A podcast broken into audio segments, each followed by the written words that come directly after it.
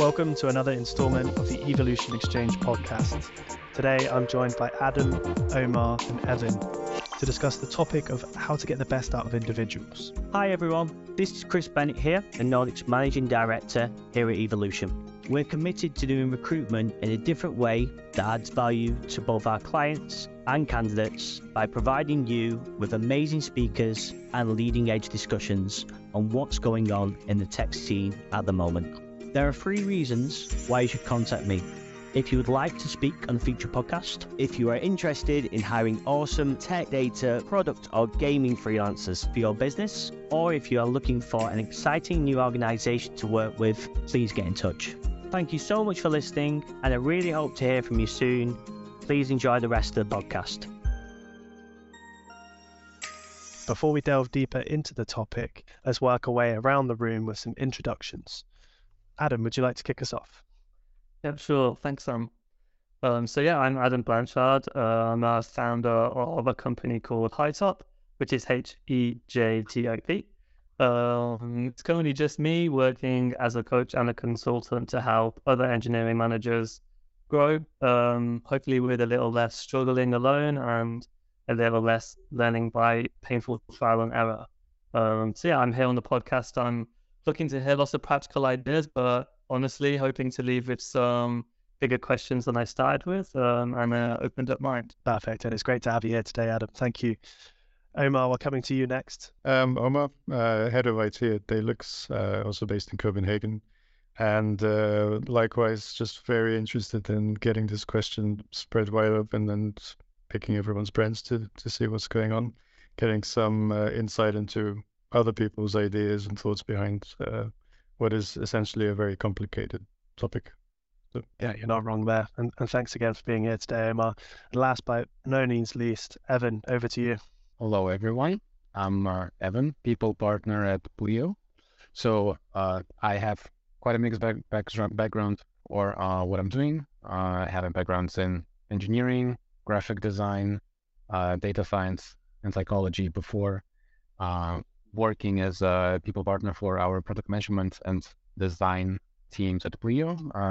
and more recently, I joined our growth team, people growth, where uh, I'm working on approaching uh, learning and development as a product. And uh, yeah, mixing all of those backgrounds together, I'm always on the lookout for more perspectives to be collected on on the topic at hand here. So I'm very excited to be here. Thank you, Evan, for for that introduction. Uh, now we've established the context of each of you. Let's work around the room uh, with the question that each of you have prepared on how to get the best out of individuals as usual, let's start off. I think it's a great question uh, to kick us off with Adam. He wants to know how do you unpack and decide what the best looks like for individuals? And before passing it over to, to Evan and Omar to give their answers, Adam, give us a bit of context around the question. Yeah, sure. So I thought a good first question, since we're here to talk about how to get the best out of individuals, before we dive into some more of the practical strategies, um, to spend some time thinking about how we actually decide what best looks like for individuals. So what does that? How do we find out what best is in practice as well? Fantastic. And Omar, I believe we're coming to you first with this one.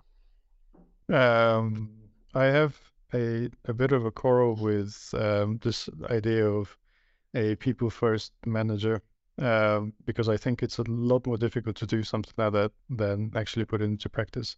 I think there's a lot of claim to that sort of fame. Um, but finding the best in people, finding what is actually their best, what's suited for them, um, takes an extra amount of energy outside of the general uh, sort of people managing or trying to get people uh, growth in their career paths. Um, I think there's a, a, little bit of an attention needed on a one-to-one basis. So you have direct attention. Uh, so when you're having walks or chats or meetings or working together in projects and also being able to um, distance, you know, observing their everyday interactions or it, not just with people, but with their work environment. Um, it's quite a broad area. So then trying to figure out what best works for that person. Um, it's it's not a one size fits all for for sure. Some people are ex- exceptional problem solvers, but um, they may not be on the spot, so they may need a little bit more time, right? So that that questions uh, the approach to figuring out what's best for that person or what is that person's best. Um, so it's putting the pieces to that puzzle together over time. Definitely not rushing it. Getting to know the person. I think it's quite similar, is it not, to how you how you know your friends and family, um, and you know the little things about them here and there. Of course, it's a, it's a sort of professional line, but it's not too dissimilar to that. That's broadly answered. Thank you. Evan, have you got anything to add?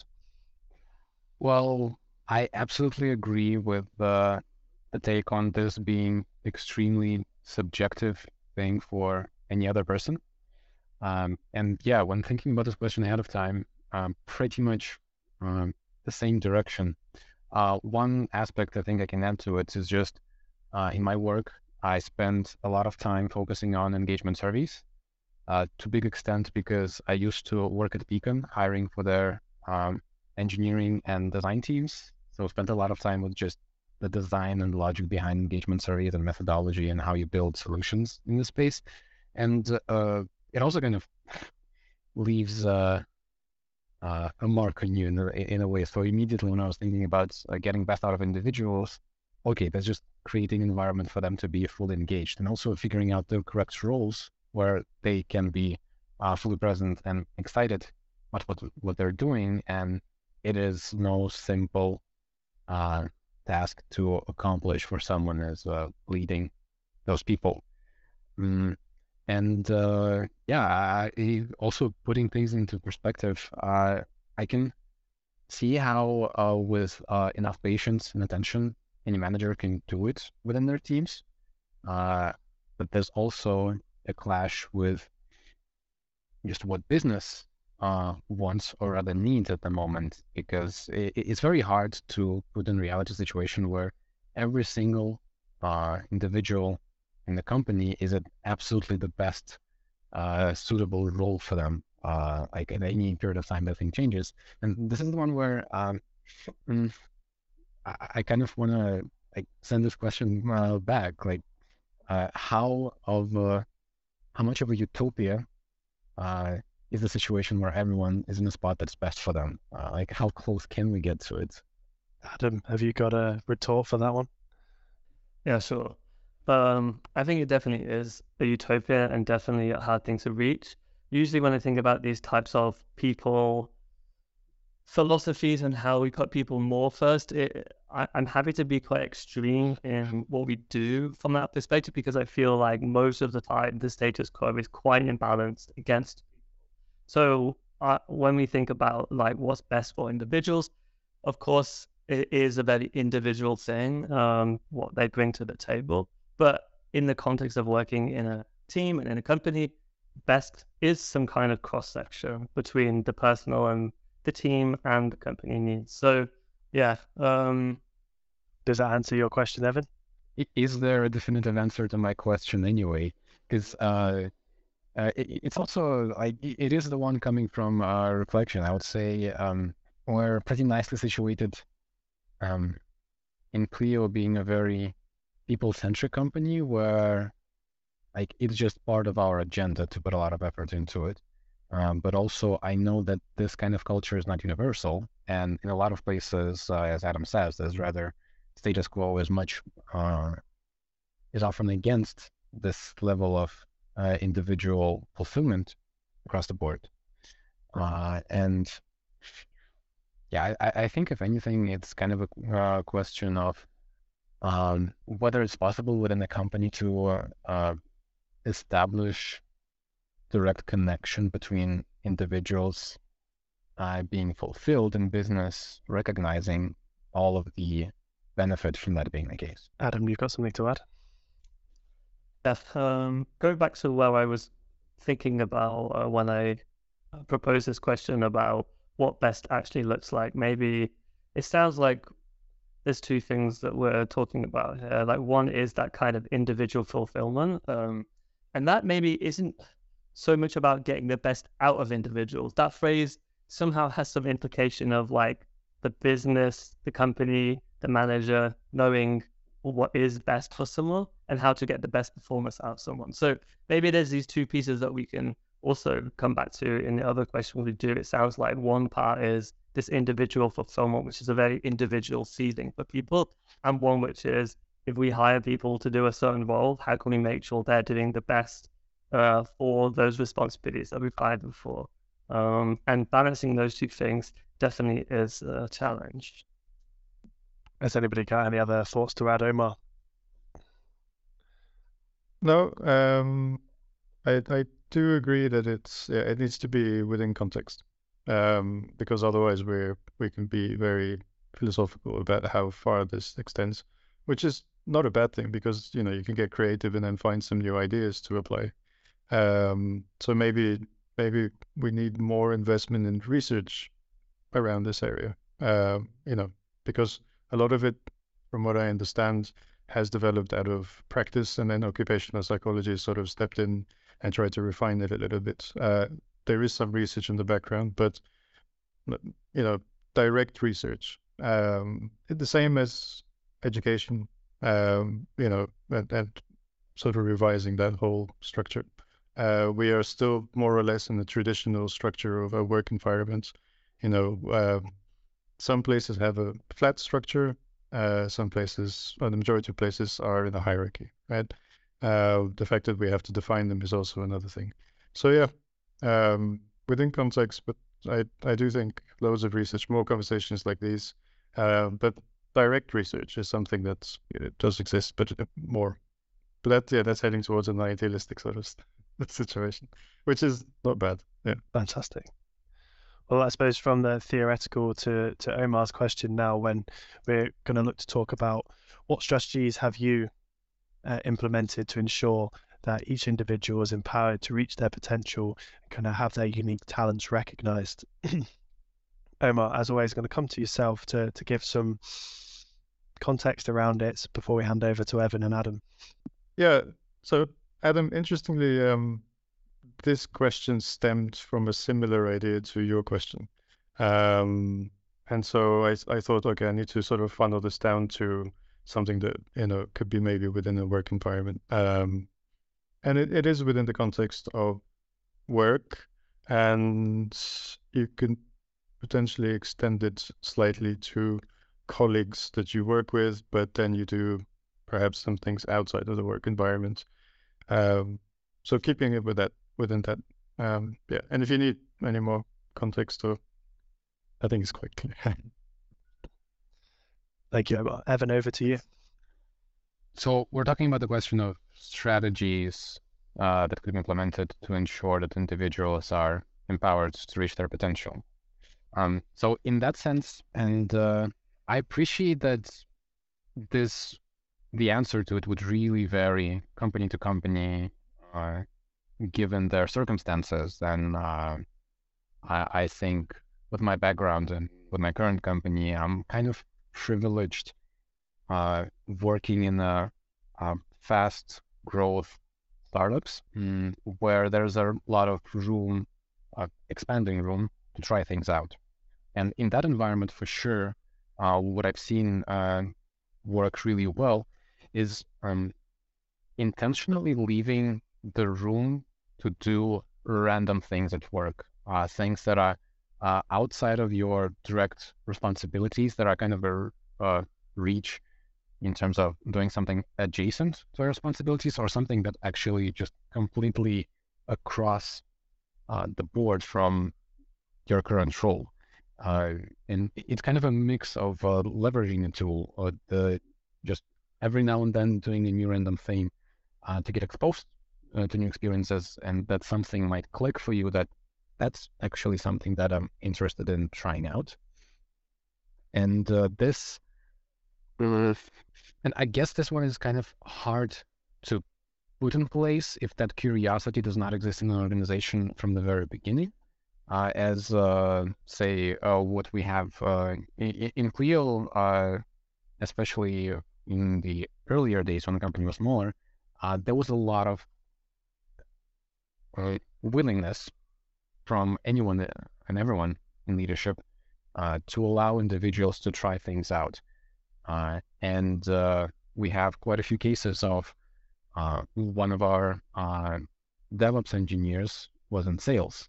but then I, I, don't remember the exact story, but over the lunch, just got curious about some technical talk that he had with engineers and started looking up front end development in free time and then they made an arrangement with one of the engineering teams to rather try out part time. Then eventually he transitioned into front end, uh, but also in a kind of team where you cannot really stay away from back end tasks as well, which like send him all the way in his curiosity to DevOps end of things. And we have quite a few people who transitioned into engineering in a similar kind of way, or in data space, uh, or people transitioning across uh, commercial roles, which is well, also a, a common occasion. And looking at all of that landscape, uh, all of that comes rather from uh, company willing to take time uh, of uh, people's schedule to allow, well, one, create environments where this cross-functional uh, communication happens and is rich enough for people to be exposed to new things, uh, willingness for people to do random things that are outside of their reach, and then uh, which is much bigger ask of the organization, is willingness to actually uh, allow them to work part time in a different role within the company, and then ultimately be able to transition into a new one uh, if it makes sense for all of the parties involved. Thanks, Evan. Um, Adam, we're coming to you next um, to add something on. I know the company you've got with Hejtop uh, are looking doing exactly this. So, what strategies have you implemented? Yeah, sure. So I saw two parts to this question a little bit. One is um, allowing, making sure individuals are empowered to reach their potential, but also this thing about having their unique talents recognized. And that really stuck out to me because it really is such a big challenge of the workplace and that we by default see such a small slice of people. Um, and that can be important for some reasons, like boundaries are good with your professional uh, life as well if you want them, but also it makes it very hard when it comes to helping people feel fulfilled when we're only working with a tiny insight into them as a person. So um, I thought of a couple of very tangible, practical things that um, I do with people uh, that I can share. Um, so the first one is this idea about whole human skill mapping.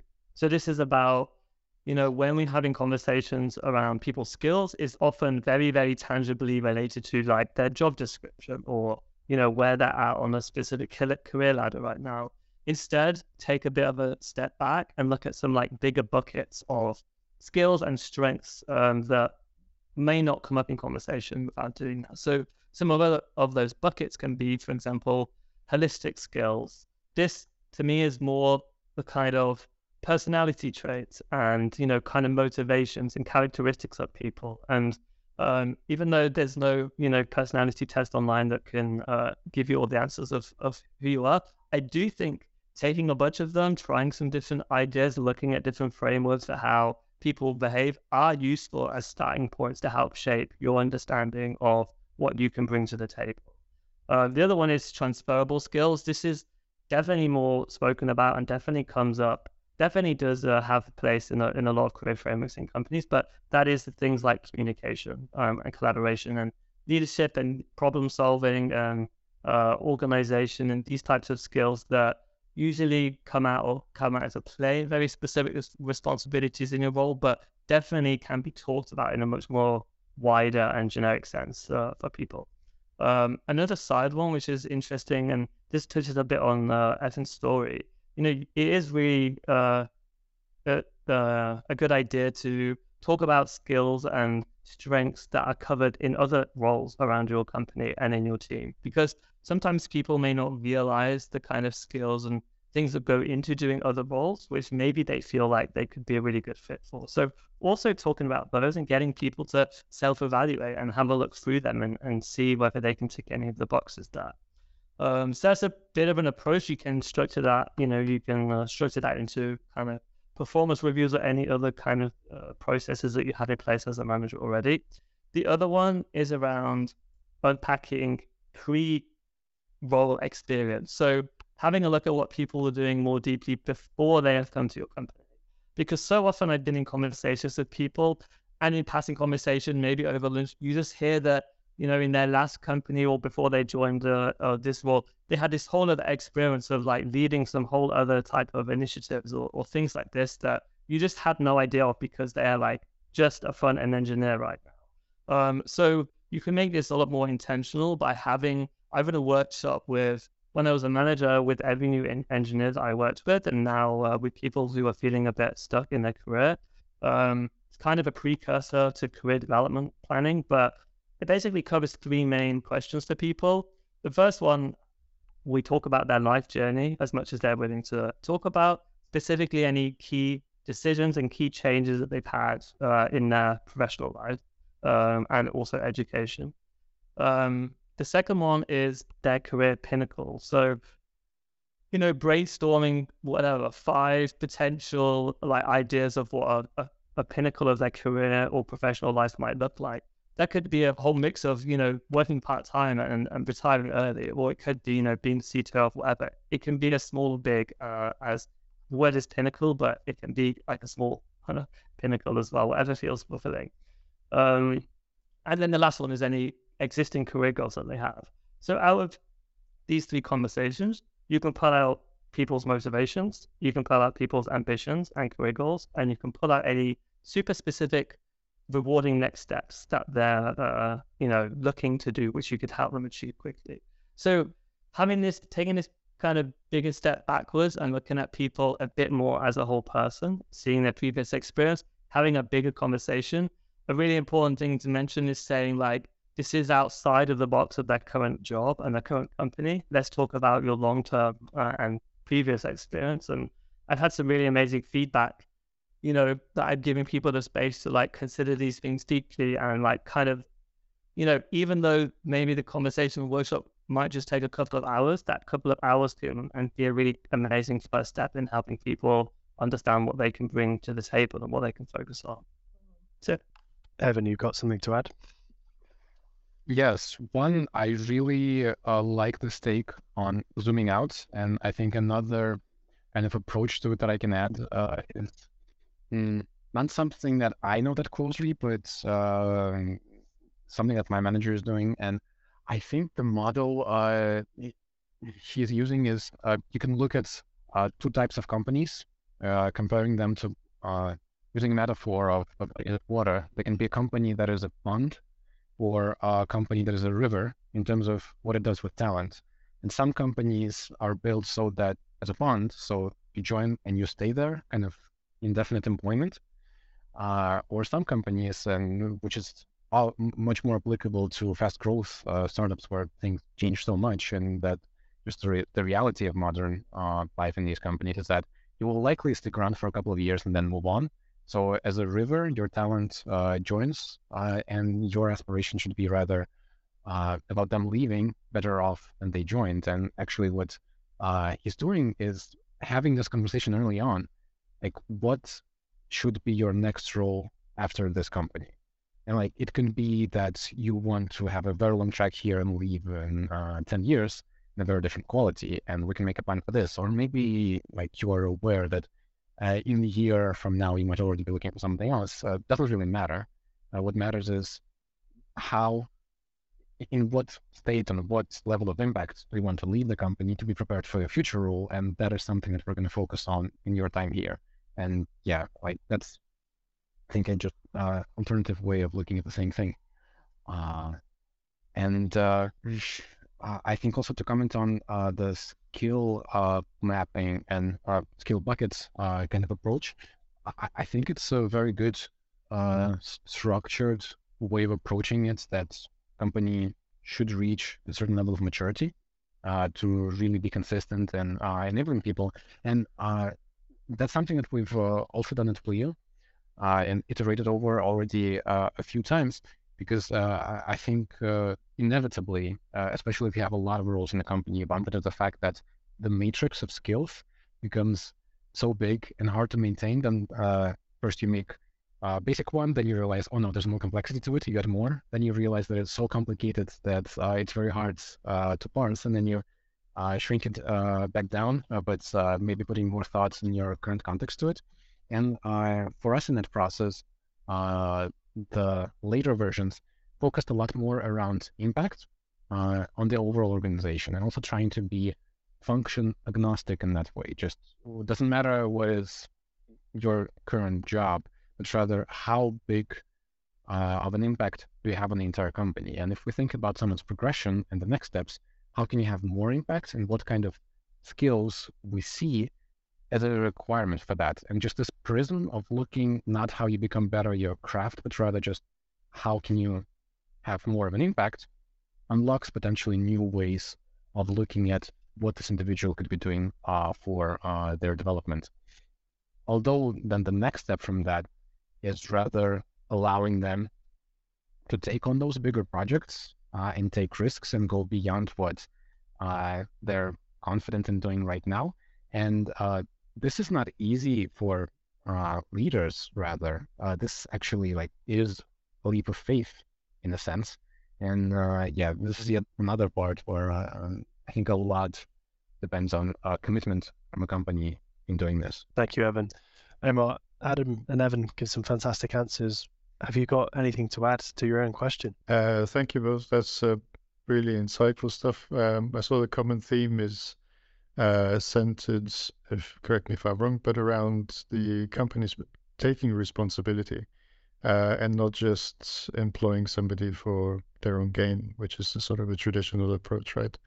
Um, and yeah, you're, you're both quite right. It, it, I totally agree that it, it requires a different amount of focus and energy from the company. And this idea that you are taking a leap of faith, um, I would argue right from the get go, you know, if this is your philosophy in the company, if this is the the culture that you want to um, to have in the company, that you're saying we are hiring somebody who has a skill set that we need for this particular job, but we are very open to this being something completely different uh, two years from now.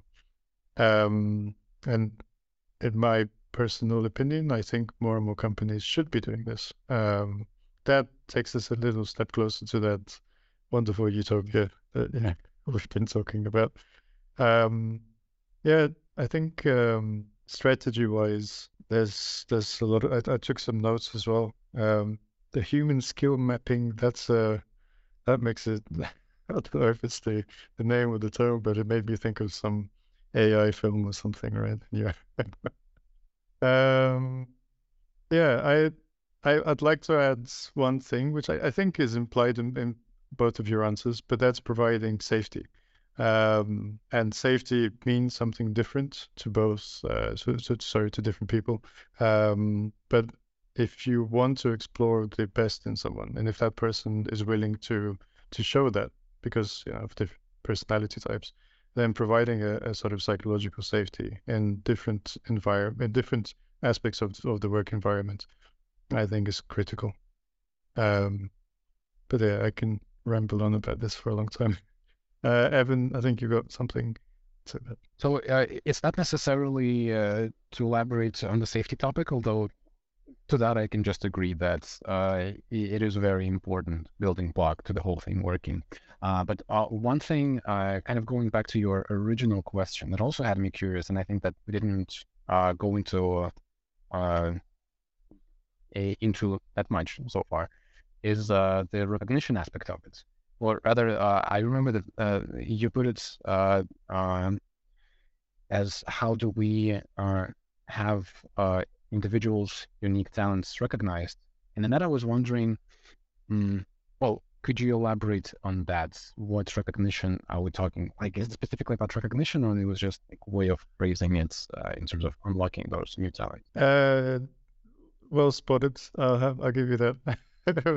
I left it as a little bit of an open but closed at the same time. Uh, so, um, some people prefer recognition to be shown as a pat on the back. Some people prefer their recognition to be shown as an acknowledgement of the, uh, their skills or their work and uh, just to get on with it. So some people want to thank you, some people don't want to thank you. Some people want to thank you publicly, some people don't want to thank you publicly, right? Um, so recognizing um, at least what I put in there was uh, how do you do it? And when you do recognize, then how do you communicate it? How does it translate from what you see into putting it into your strategy? But we don't. I mean, you know, we can always we can have a, a coffee down the road if you want another time. I think you've stumped him there. Yeah, maybe you have to pick this up off air. Evan, do you want to add to anything to that? I think the moment where you circle it back to strategy is the one that really uh, stunned me uh, in terms of okay, how do I think of this on a bigger scale? Because uh, I totally agree that uh, it's very recognition is a very subjective uh, kind of thing, and uh, really the ways of meaningful recognition for each individual is going to be different, and uh, it's yet another big ask of their managers to learn this about their people and recognize them in the ways that uh, would be meaningful uh, to those people. So I guess the only way where I uh, I can connect it to a higher level is rather company having an aspiration to recognize talents of their people and have uh, commitments uh, just among people managers to put the effort in to study all of that. And uh, what company can do is, I guess, uh, just suggest the ways uh, to do it uh, and uh, support people in uh, developing all that. Like, I don't know, thinking thinking of some practices that uh, we have in place here. For example, we have a channel in Slack for public praise that people use quite a bit. So just complimenting someone publicly on things that uh, where they were really helpful. Uh, it goes to individuals, it goes to teams, uh, it goes for so many occasions. Uh, then um, also um, we have this concept of moments that matter, uh, which rather have to do in most cases with birthdays, anniversaries, uh, birth of children, and so on. But uh, any individual accomplishments that are meaningful to a, uh, to a person could also qualify as moment that matter. And we have the small budget for uh, that managers can use to just send flowers to someone uh, on like occasions meaningful to them. I, I, in terms of you know development, uh, I, I think rather like if our student workers successfully graduate or someone branching out in terms of learning new skills, like celebrating that they're completing some courses out there, just uh, highlighting those things for them, uh, making this experience that bit nicer something that uh, we're, uh, as organizations with this kind of policy, you can show encouragement of. I like the uh, the budget for flowers. I think that's that's nice. I love that. Well, Omar, thank you for a fantastic question. I think it's a good time to, to move on to, to Evans and the last question of today's podcast. He's more focused around in scaling companies, you often focus on developing people managers, as from one point of view, they're more efficient in the distribution channel of support, practice, and policies. Is this the only way? And what other things should you focus on in, in fast scaling companies in enabling individuals to, to do their best? Quite a mouthful of a, question, but I'm going to come to Evan uh, to give us a bit of context before going to Adam and Omar. Well, there's a lot of context, but also you kind of read all of it already. Uh, so uh, yeah, it's just uh, one thing that I always find myself uh, thinking of uh, in a fast growing companies. Mm, it's hard to kind of keep uh, consistent line of communication with everyone because everyone is ever growing number uh, of a lot of new people and changing environments and just conflicting uh, contexts. Uh, like it, it's busy, it's quite hectic, uh, and uh, it's very convenient to rely on managers since they're fewer in numbers and they are connected with everyone. So thinking of distribution channels of knowledge practices and everything, they are a very good and reliable pick in terms of getting something out. Uh, but then I always prefer having multiple channels. And in that, I'm curious, what's your take on this? Uh, what else could be meaningful in this sort of environment uh, to uh, for you as a company to deliver more on people um, living out their full potential? Thank you, Evan. Adam, over to you. Yeah, this is a really good question. I think my first reaction is that managers in terms of there being being the only way. Maybe not, but I, I do think they play a, a very important part. I mean, I, I, I think um, not as a, like a continuous uh, distribution channel, but you know, with the idea that managers are in a place to multiply the, the, the impacts of the things we're getting them to do. So if we have a new idea of how things should work, managers not being the only distribution of support for that new thing, but somehow in their little bubble, their team, the people they're close to, somehow um, making an impact that they don't have to continue being this bottleneck of support. So I maybe I can going more attention to um, I think on a bigger picture, um, Evan, you touched on earlier on about this importance for having space for space and encouragement for self growth and curiosity and learning and, and people being able to bring those things uh, to their job.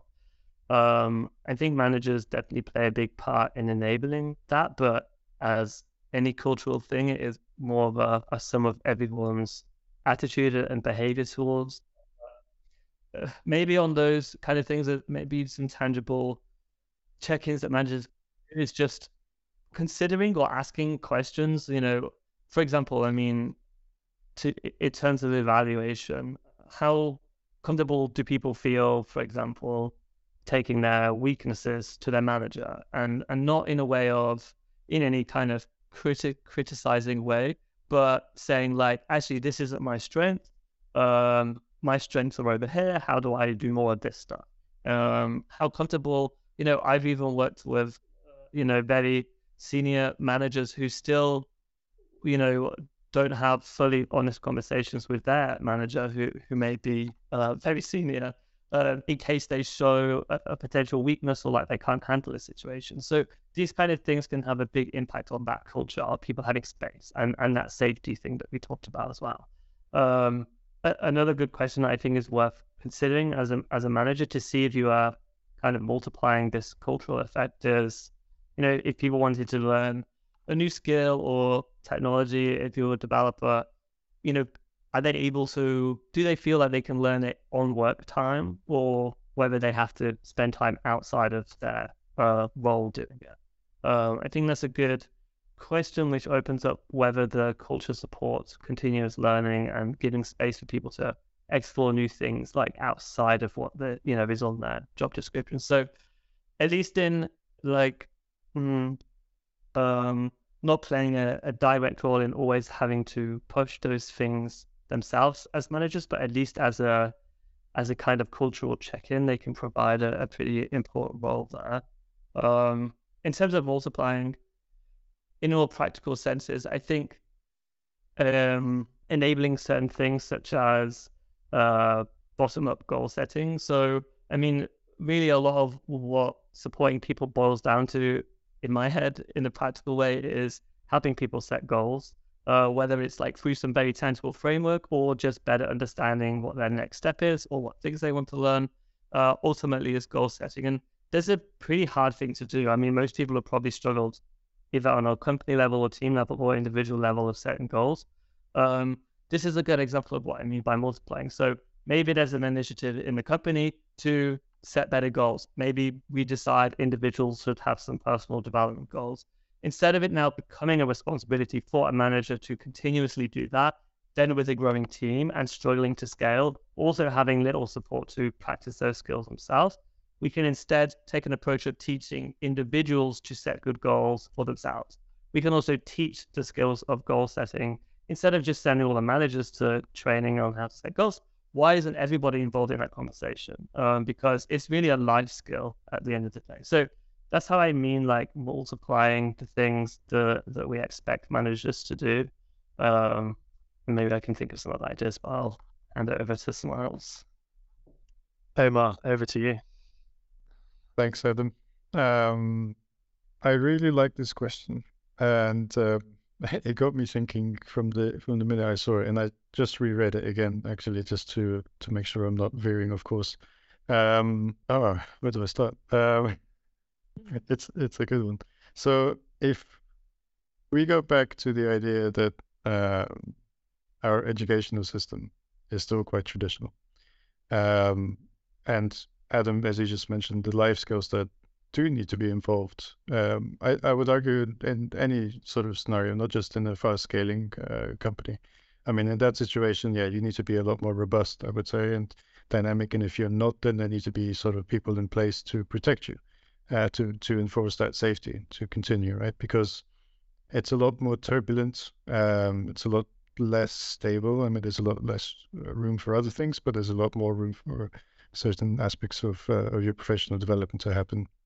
Um, so yeah, the educational side of it, really, as we're growing up, there's a fundamental number of pieces missing that we only encounter later in life when we're all set free and stuck in a room together for you know eight nine hours a day.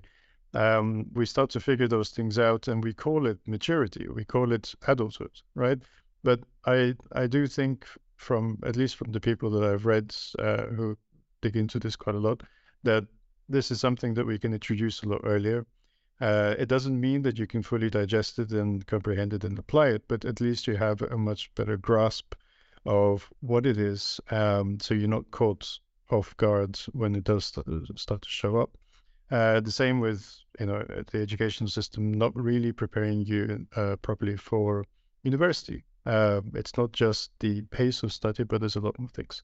And this brings me to uh, my main thought around this, which is something I heard in my previous company. It was actually in the um, in the manual, the the manager's manual, which I think it should have been in every manual, to be honest. But it is that uh, being a manager is it's not a promotion; it's a change of career. Um, and I think the, quicker that everybody really accepts this, uh, not sound like some sort of dictatorship or something, but oh, okay, well, the, the quicker that everyone would would maybe hear this, um, the the more chance we have to to to dive in and explore what that means. Um, of course, there are there are companies who scale so fast that they do what most people do, which is they promote the people who have been there for a little while longer than somebody else and they become team leads or managers. And there's nothing inherently wrong with doing it that way because you're more familiar, you may be more skilled or whatever. Um, maybe, maybe not. But not everybody wants to be a team lead. Not everyone wants to be a people manager. I mean, those two things are different, of course. Um, some people are very happy with doing what they do and, you know, they're, they're happy just to get on with things. Um, so providing a structure around that and doing it properly. So that doesn't exist everywhere. It does exist in some places, um, and in the places it doesn't exist, um, I have found that they start realizing and incorporating some sort of training and awareness. So they'll bring in a professional, uh, have uh, courses, for example. Um, I know at Dalux we've done that. We've done leadership training with a, a top uh, Danish psychologist who focuses around this. She's focused around this over the last 25 years old. And, you know, it's a fantastic session to explore things. And, it's in no way a manual. It's actually just a uh, bringing awareness as to how the mind works, how the brain works from a, a neuro uh, neurological perspective, and how that applies to the everyday. So we are missing this as a whole, and doesn't mean that everyone needs to be a psychologist to be a manager. It definitely would help to an extent, but you also need the skills of the profession that you're in. So, do we put a layer in between and um, put a, a, sort of pause from the moment that you apply for a job?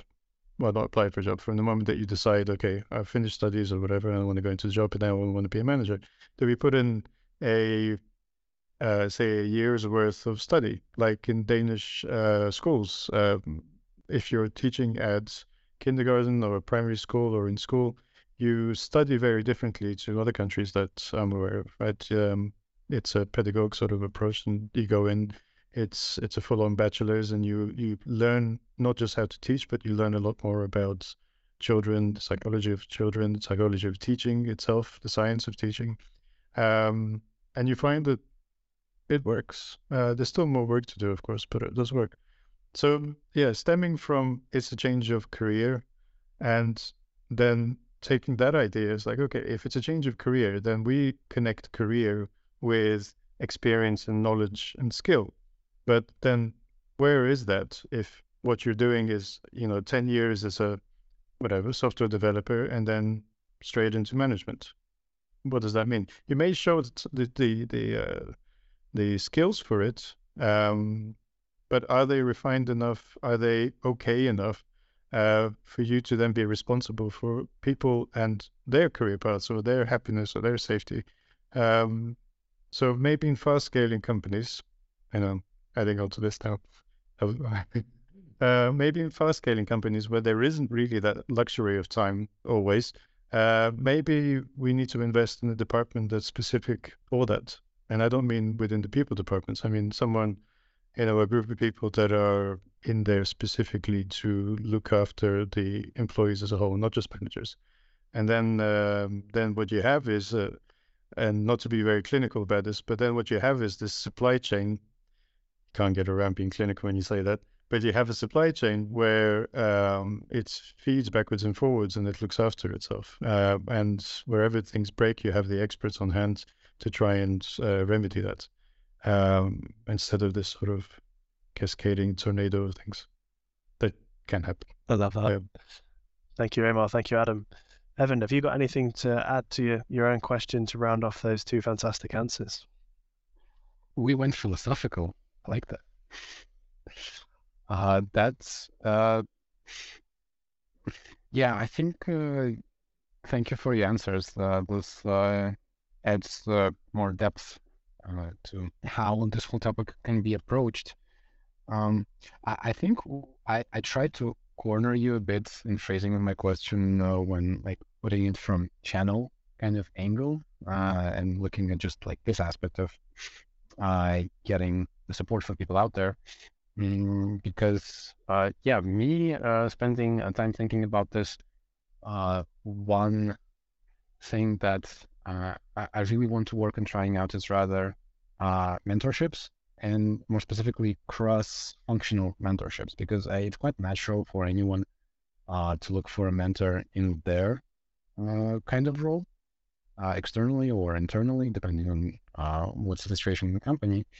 And I was thinking how much more can be unlocked by rather connecting people from different functions and making it a bit more of a short, uh, shorter term and more laser, uh, like skill focused or, mm, or not skill, but something very specific focused uh, to build this mentorship around and uh, unlock this peer-to-peer learning potential that you have in your organization. Because uh, once you are quite a few people, uh, there's a lot of potential in these kind of connections, at least uh, when I think about it hypothetically.